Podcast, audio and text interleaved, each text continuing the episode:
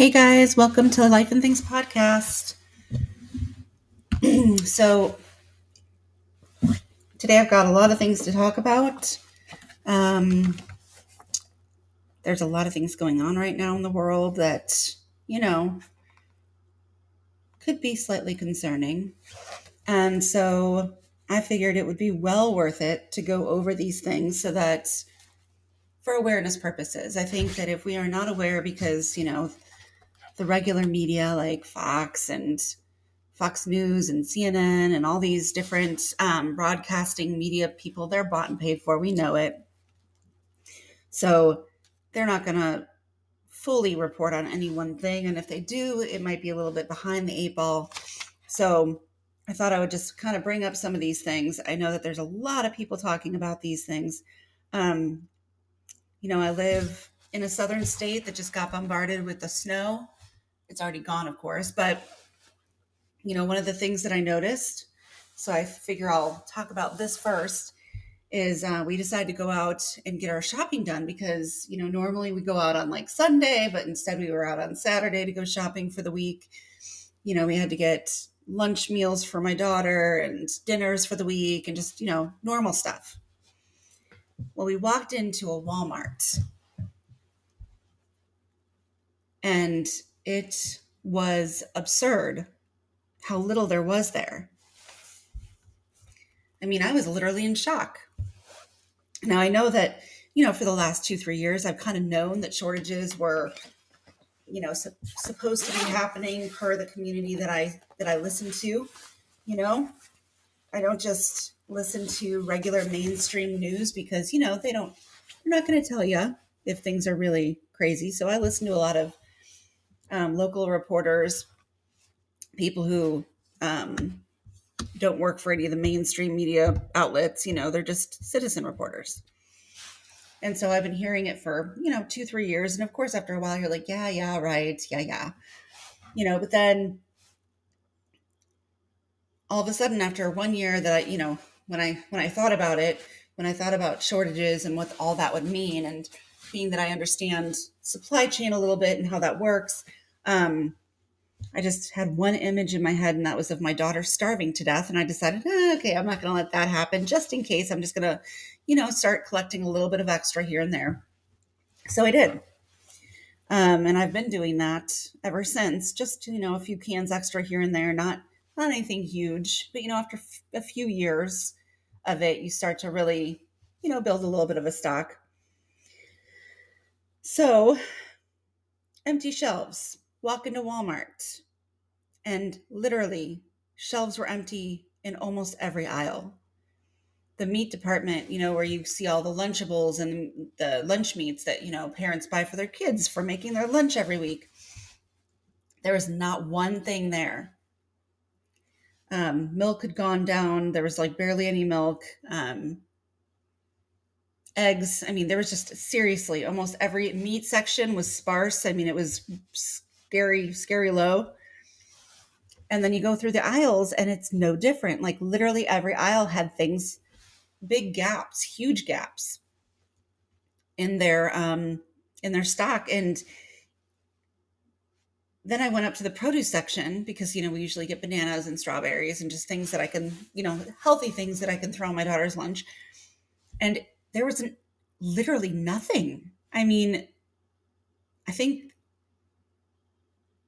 There there was seriously so little in the produce section that it was very surprising to me. They had some bananas, so we were able to get some of those, but no strawberries, no blackberries, no blueberries, lettuce, none. I mean, all of that stuff that's in that refrigerated section was pretty much gone. Um, and this is ahead of a snowstorm now. So, okay, getting back to the snowstorm thing. I realize that the South panics whenever they hear of even an inch of snow. And, you know, I'm from the North, so I'm like, ah, one inch, big deal. But they freak out. So, you know, it was always a huge joke.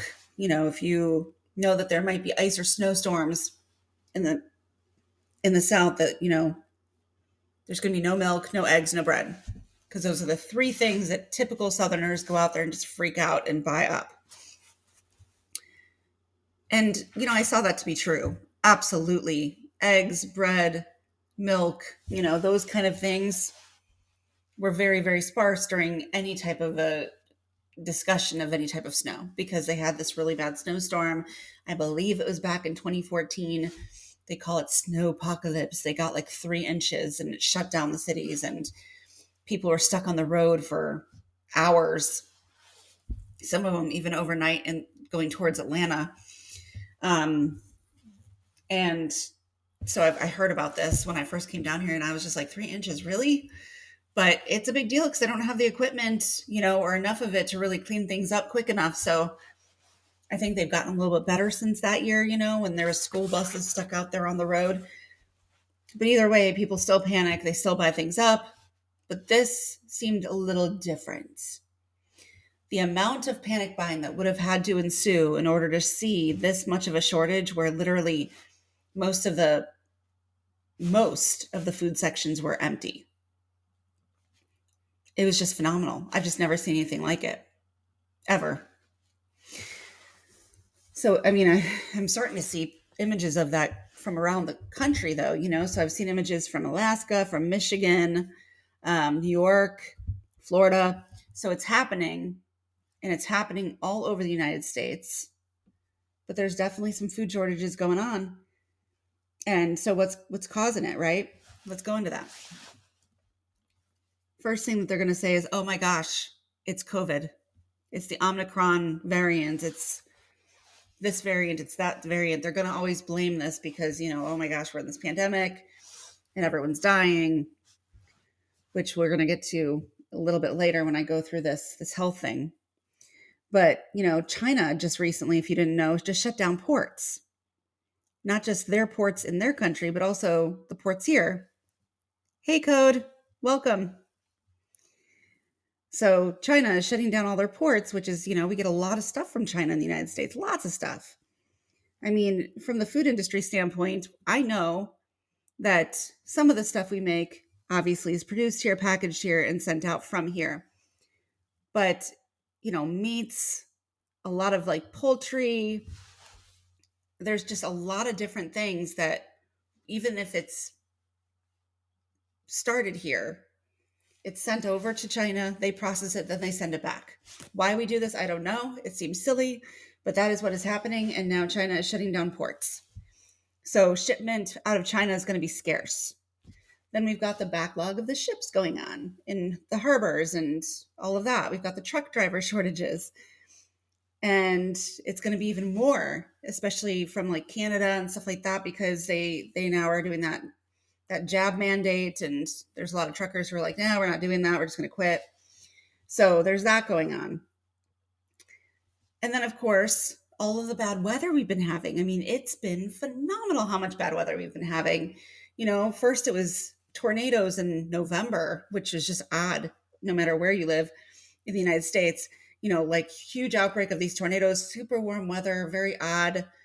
And then all of a sudden, snowstorms and blizzards that just went up, up the entire East Coast. And then people are like panicking, like, oh gosh, you know, are we going to be able to leave? Are we able to, you know, especially in the South, they're like, oh, we're going to get it snowed in.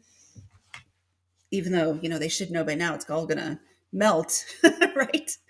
As soon as the sun comes out. But panic buying there. And now there's just empty shelves in so many places. So there's all those things that we are worrying about now that, you know, in my opinion, at this point, not that I'm saying that anybody should be hoarding anything because that's just ridiculous. But for anybody who already, you know, has a large family, let's say, it's just wise just to make sure you've got a little backstock. It's just wise at this point. I mean, we had the toilet paper shortage of COVID that just totally wrecked everyone. There was people fighting over packages of toilet paper. And, you know, it won't be any different if food goes short. People are going to panic even more because, you know, now it's not just about wiping themselves, it's about feeding their family.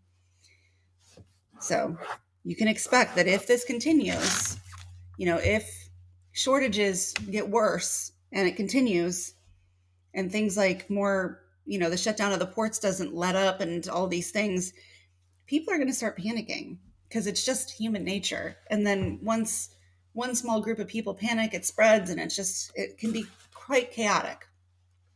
So a word to the wise, just get yourself some extra stuff. Buy stuff your family loves to eat and enjoys, and just keep a little extra stock.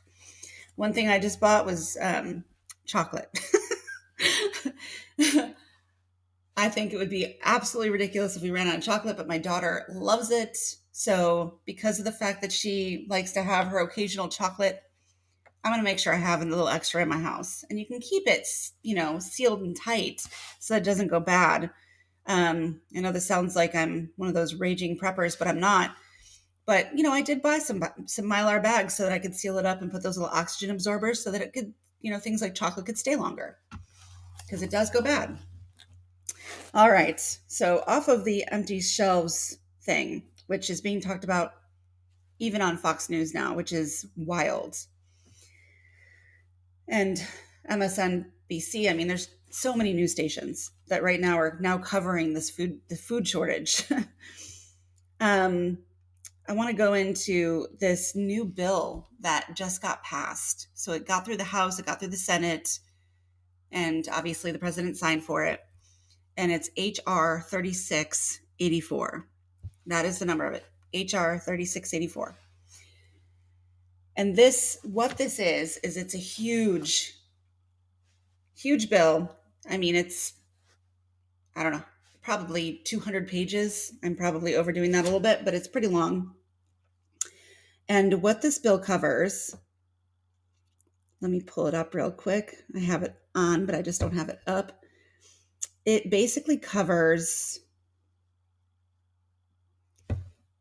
infrastructure investment and jobs. So it seems very simple and like reasonable just by reading the what it is. But if you read into it, it basically states that, you know, it's obviously over transport and infrastructure. In fact, it was the House Committee of Transport and Infrastructure that started this thing um, through. But it also goes into transportation in other ways. So here we go. Let me pull up that news article that I found that just sort of explains it because it's it's really wild.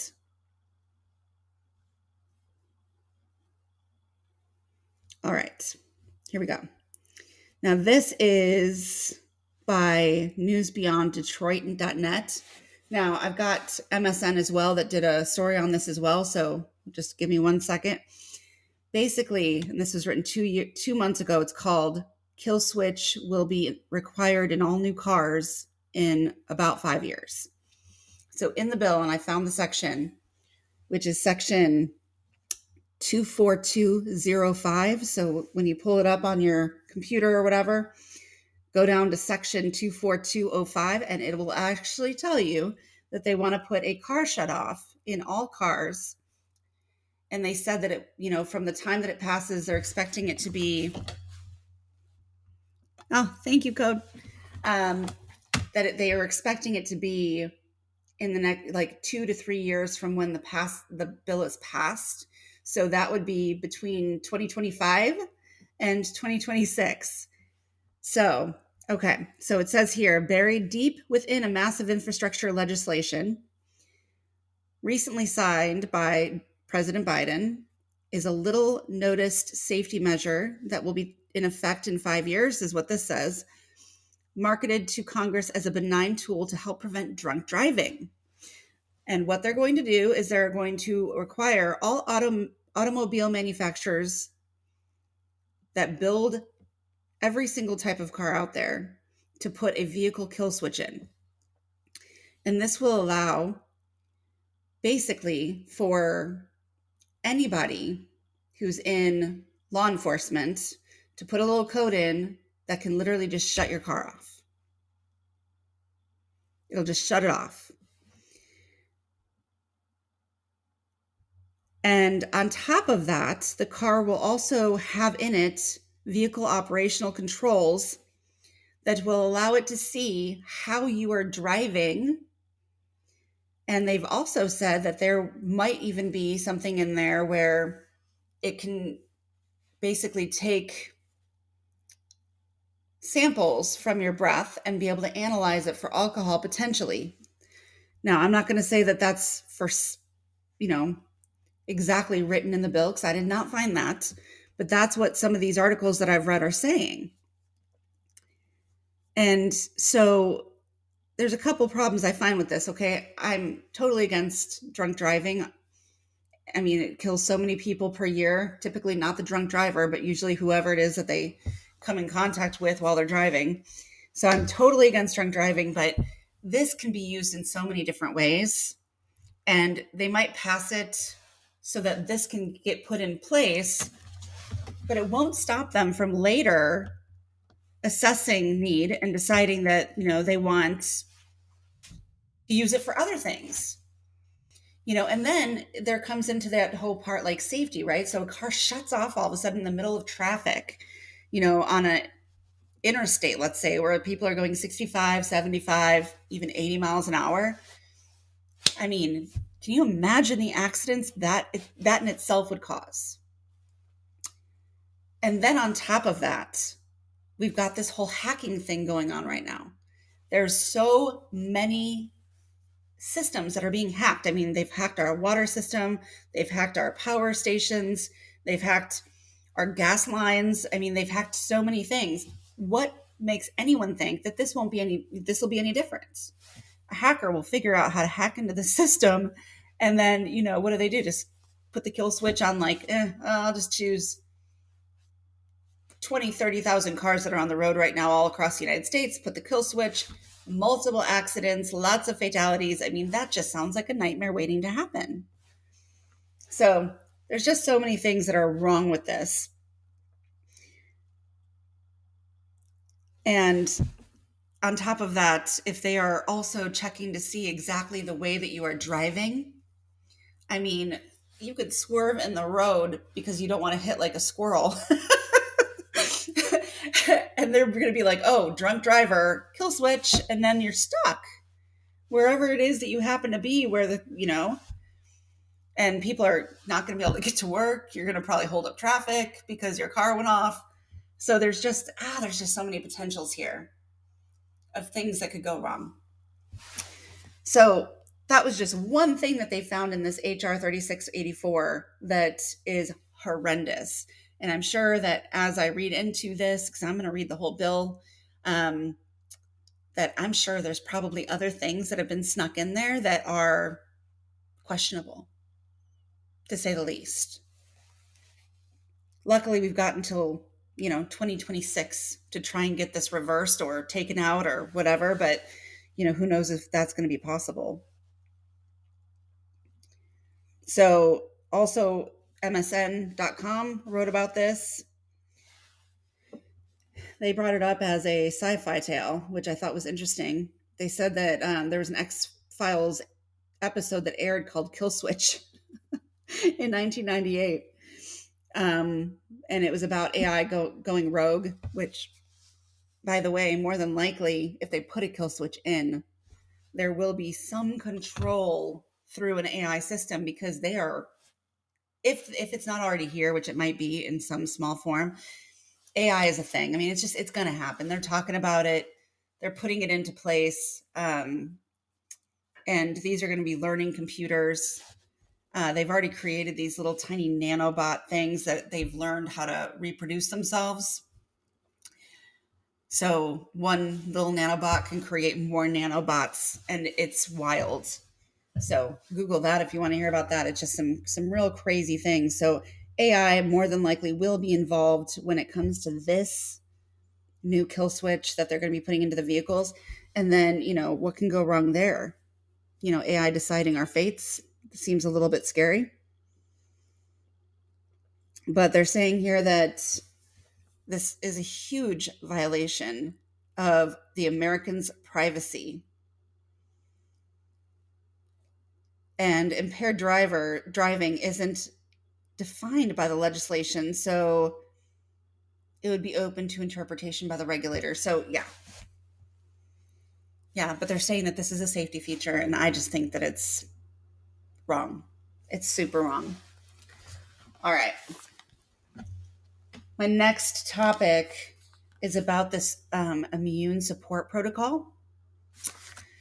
So there is a cohort of doctors out there that are, you know, from the very beginning of this pandemic, decided to gather together from all countries and start researching and studying this virus and try to find out what the best method was to treat people who are having really bad reactions. Uh, one of them is very out there. I mean, he's always talking about it on different platforms, specifically not on mainstream media, although I think he has gone on mainstream media, but I mean, he's been deplatformed. And this is an M D, like he's been practicing medicine for a very long time. Um, and a lot of these other doctors as well. But um, for this one specifically, he has been practicing medicine for a very, very long time. All right. So there is a nurse, though, who kind of got together with these doctors because she heard about them. She herself almost died from COVID, and the treatments they were giving her because of her already health conditions was making her worse. So she started doing her own research and figuring out how she could help herself because their treatments were killing her. And so she's the one who put this together along with the support from this cohort of doctors. And her name is, her last name is Witt Bontz. Witt Bontz. And I think it's two names hyphenated, you know, she's been married twice or whatever. And so this is, I just printed it out and it says here, obviously, that this, she's not trying to give any full medical advice. She um, was a qualified medical practitioner, but she's not trying to give you any medical advice. And I agree with that. You don't ever want to do that. You still want to talk to your doctor. But here is what she said. She said, immune support protocol only works if you have all the items. And she stated that there's a lot of things that can go wrong with SARS-C o V nineteen, um, including the fact that sometimes it might take a while for you to even get in to see a doctor. So the first thing she recommends is getting a nebulizer. The nebulizer, and she has some things. I'm going to attach this at the bottom of this when um, when I'm done with this live stream. But it, with the nebulizer, she said you want saline solution because you're going to use that to dilute the following ingredients. The first ingredient is three percent food grade hydrogen peroxide. And the second thing is called Lugol's, two percent. You add the two of those things into the nebulizer with the saline, and she has a recipe here. I'm not going to read it word for word. And then you're able to inhale that. And according to her, from her experience, this will help to kill all viruses and all bacteria. So it's even good for like sinus infections. So me, myself, I'm going to go ahead and Lugol's, by the way, is a form of iodine, which I know we're, um, we're all terrified of iodine, and it has like the skull and crossbones on the bottle. I remember this whole thing when I was young. My grandma was a big proponent of iodine. She put iodine on everything. Oh, you've got a wound. Here's some iodine. It burned like nobody's business. And so my mom got used to using it as well. So quick story. I had like a canker sore or something in my mouth, and my mom's like, yeah, just take the, the iodine and just dab a little bit on there. It'll dry up and be gone in a couple days. So I'm in the bathroom doing that. My dad walks by and he sees what I'm doing, and he sees the bottle, and he freaks out and is just flipping out, saying that I'm poisoning myself. Well, you know, though in large doses, iodine is poisonous, we also have a certain amount of iodine that we're supposed to be getting in our diet anyways, because iodine helps with numerous things, which you can look that up yourself. I might cover it maybe later in a different live stream, but Um, so she says, you know, you want Lugol's, iodine, two percent, three percent, food grade hydrogen peroxide, and you're going to be diluting down both of those things with the saline solution. And she tells you exactly how many drops to put in of everything. And with that, you're basically going to be putting that into the nebulizer and inhaling it, you know, letting it vaporize in there. And with that, she says it will kill literally everything. And you, you know, I'm going to start using this because I'm prone to like sinus infections. So is my significant other. So I'm going to start using this. I've already got a nebulizer because I have asthma. So we will see how that works out, and I will let you guys know. And of course, she has all these precautions. She has all kinds of things that you're supposed to buy. Some other inf- interesting information that she puts on here is that Tylenol, also known as acetaminophen, deplete glutathione, which is tied to higher mortality rates in viruses such as COVID. So she recommends not taking Tylenol or acetaminophen, but instead um, taking something like um, an N, like an N SAID, like naproxen sodium, which also, from what she was saying in, in a live stream, I heard from her that that actually has an antiviral effect already. So if you're trying to bring down a fever or what have you, don't use acetaminophen because it actually doesn't help, but instead use the naproxen sodium. So there is that page. She also recommends something called quercetin, which I do have that. I heard about quercetin at the very beginning of the pandemic. So taking quercetin, it has a bunch of holistic, all natural things. It's not a medication, um, but it helps protect you from viral infections through the different antimicrobial effects of the different ingredients. This was a new one on me. In this report, she says melatonin, two milligrams nightly before bed. Research indicates that people who take melatonin regularly are less likely to test positive for SARS-CoV two and less likely to develop severe COVID. And the reason why this is, is because melatonin actually has anti-inflammatory response in the body. So it helps to bring down inflammation. Well, what does COVID do? It helps create inflammation, which is why the lungs get attacked so badly.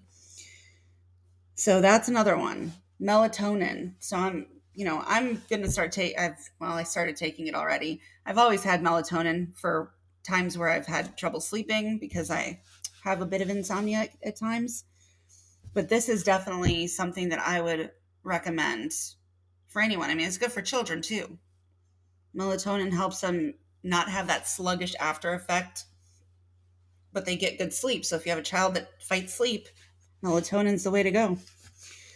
Bronson D three K two. So I know that vitamin D has all always been positively spoken about when it comes to COVID, but she says that having K two with the D three is very, very important. So I'm actually going to be buying some of that soon too. Um, she says that having a lot of vitamin D in your body is good. D two doesn't do as much as D three. For some reason, doctors are always prescribing D two, but she says that D three, um, consider taking D three to maintain a blood vitamin D level between fifty and eighty. You want D three, not D two. D two does not improve immunity. five thousand I U daily is safe. If you have a diagnosis of parathyroid disorder or high blood calcium, she said, check with your doctor before adding D three. And then she said that there is two different, so it says parathyroid disorder are not the same as thyroid disorder. These are two different glands. D three is fine to take if you have uh, thyroid disorder. Always take daily vitamin D three in combination with K two because K two directs calcium to the bone. So people with like osteoporosis or who are aging and are starting to lose their bone density, the K two will prevent the calcium from being depleted, is what she's basically saying. So that I found very interesting. She also here states that selenium two hundred uh, micrograms, one capsule daily. You should be taking that if you are taking iodine orally, which she has a recipe for that as well. Um, I don't recommend taking iodine orally unless you read her paper because you can't just drink that stuff. It's like a super, super duper diluted version of it. So read the paper, talk to your doctor. That's, that's what I would say there. And education is really the biggest piece of this, right? Being educated before making decisions. Um, vitamin C, she recommends one thousand to three thousand micrograms daily. For this, um, she's basically stating blah, blah, blah, blah, blah.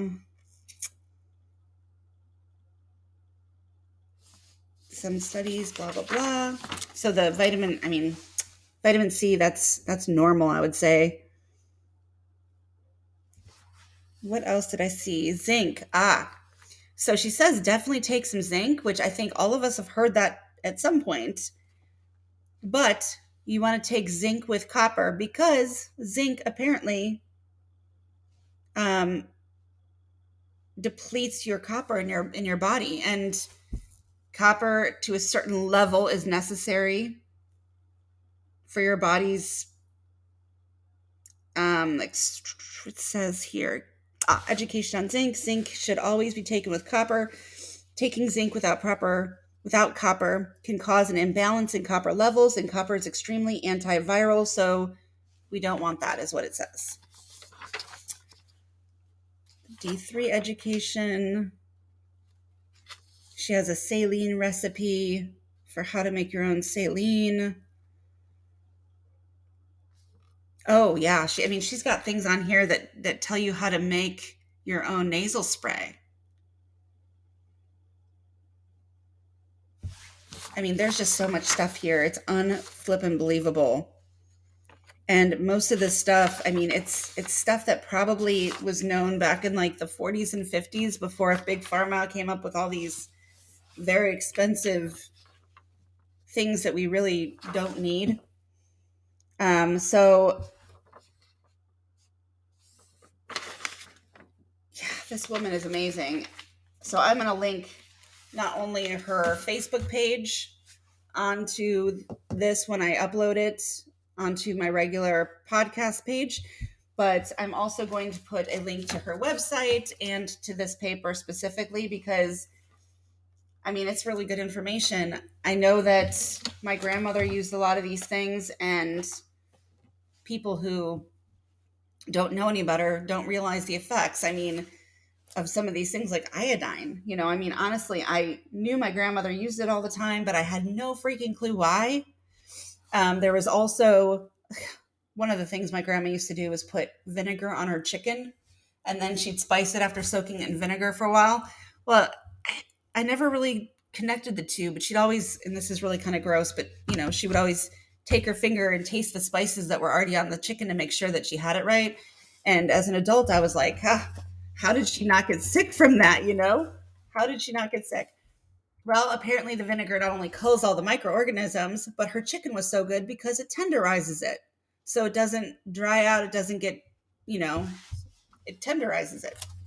So if you're looking for an easy way to tenderize and kill germs, add some vinegar to, you, to your food. Soak it in a little bit. All right, so there is that. The immune support protocol. I'm going to tell you right now, there's just so many things going on right now in this in this country. I mean, we've got companies complaining of, of labor shortages, yet you hear people talking about those who are out there looking for a job. It's so hard to get responses from these companies. And then and then on top of that, you know, you've got these recruiters and you you know, contacting you, but then nothing comes of it. So this is widespread. And if you're looking for a job and you're one of those people who just are not really wanting to get the the vaccine, which, you know, I'm not going to say you should or you shouldn't. I think that it's a personal choice, and we should all make our choice and be able to make our choice for our body. Um, but a lot of companies are fully requiring the two vaccination to be fully vaccinated. And then Now, some of them are actually adding on there that they at least have to have one booster. And, you know, there's nah, there's just not enough research to state that this is one hundred percent fixing the problem. Not enough research. I, I worked in big pharma for a couple years um, doing validation work. And the processes and procedures that they go through, um, for anybody who's listening who has never worked in pharma, um, they are extensive. They've got project groups that pull together these big, huge projects that go through an array of different testing and different levels of testing for different year spans.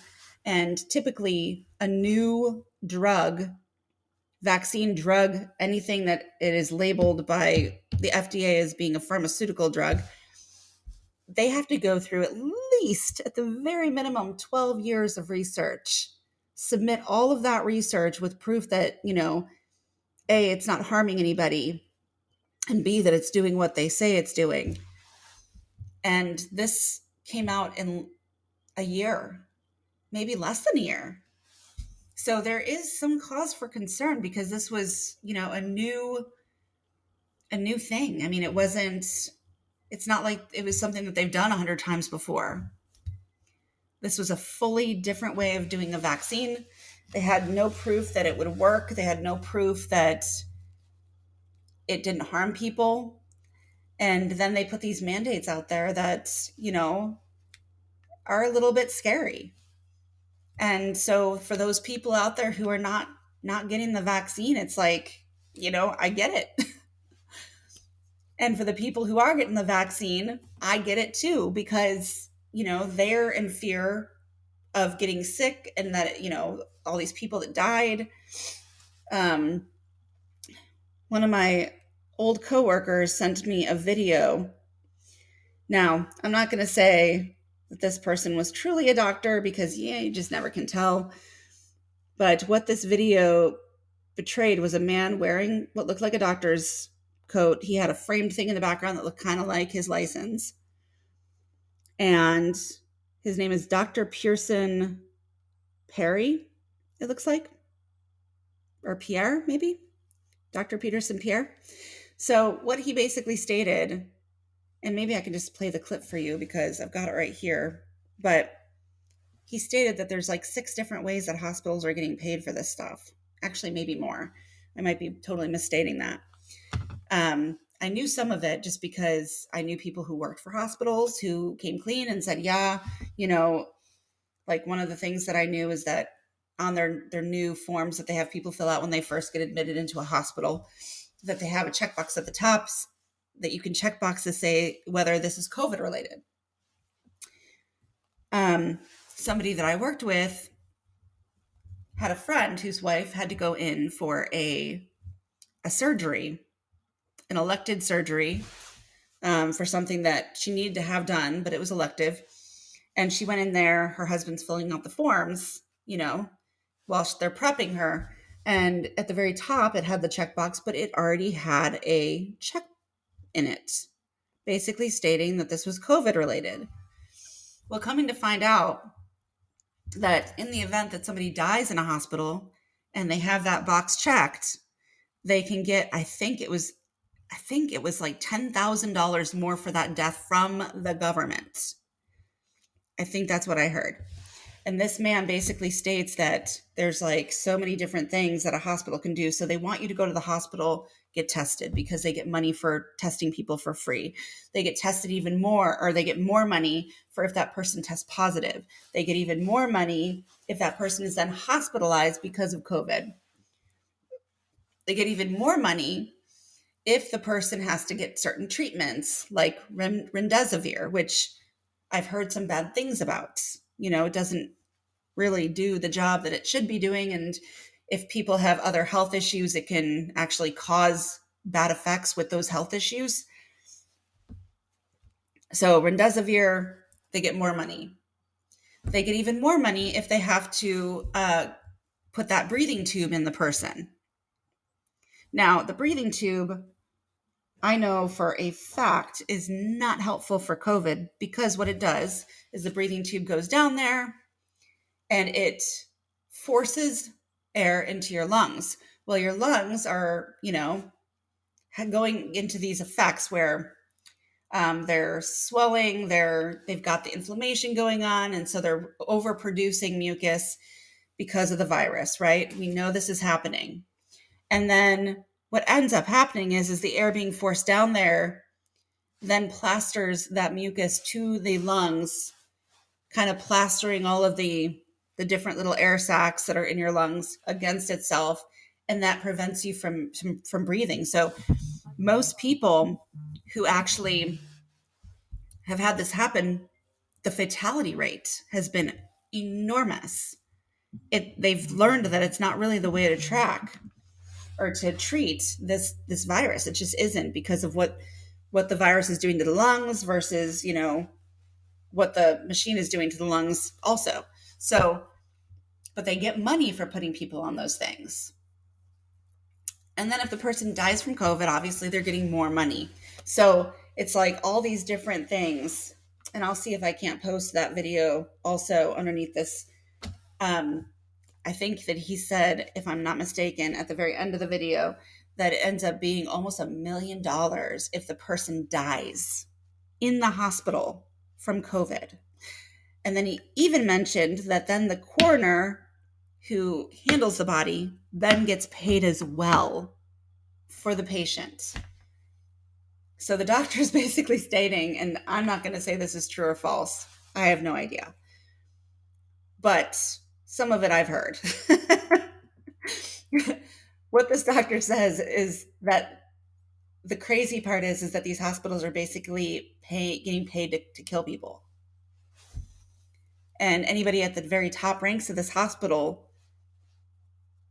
could potentially not care about the death of the person and more so about the money, because you know that, you know, the higher up the chain they are, the more money they get. You know, the C E Os, presidents, owners of these hospitals are probably like raking in the dough, and they're like super happy. So it is possible that these kind of things can cause those nefarious people from coming out of the woodwork. And that's all I'm going to say. So if there's anybody who has any proof about this, um, please leave comments and things like that in the, in the comment section, because it's, it's interesting. Is this guy telling the truth? I mean, he is, according to this video, a doctor. He looks like a doctor. It looks like he's got his little license in the background. Um, I'd be interested to know. All right, guys. Well, I covered everything I wanted to cover today. Um, the only other, th- oh, there was one other thing I wanted to mention. I'm starting to look into Amazon self-publishing. I've been working on a book, um, and I'm about four chapters into it. So I'm looking into K D P publishing. So far, it seems very interesting. I don't know how things sell, but if you can figure out how to make your own cover and make the book and design and organize it appropriately, it could be a really good thing, because you're getting seventy percent of all the sales that you make, and they're very straightforward. So I published a book, um, a low content book, which there's so many things on YouTube about this. So I just watched some and I learned how to do it. I've got four books out there now, but they're just like, they're low content. They don't really have much in it. They're like journals and things like that. Four of mine have now been released. So I will keep you guys posted if this is something that maybe more people might be interested in doing for some a little extra cash flow. All right, guys. Thank you so much. If you have time, check out my blog on thrive forwards dot com. Um, In the description below, I'm going to be placing a bunch, the, all the links that I talked about today, as well as all the links that are always there. So feel free to check out those links. Until next time, you guys stay safe. Keep your eye out for things that are going on in this country, because there is definitely some wild stuff going on. And just have have some fun. There's no need to um, to be glum about it. Just prepare for the worst and hope for the best. That's what I'm doing. That's what I suggest everyone does. Don't let it take you down. All right, guys. Talk to you guys later. Bye.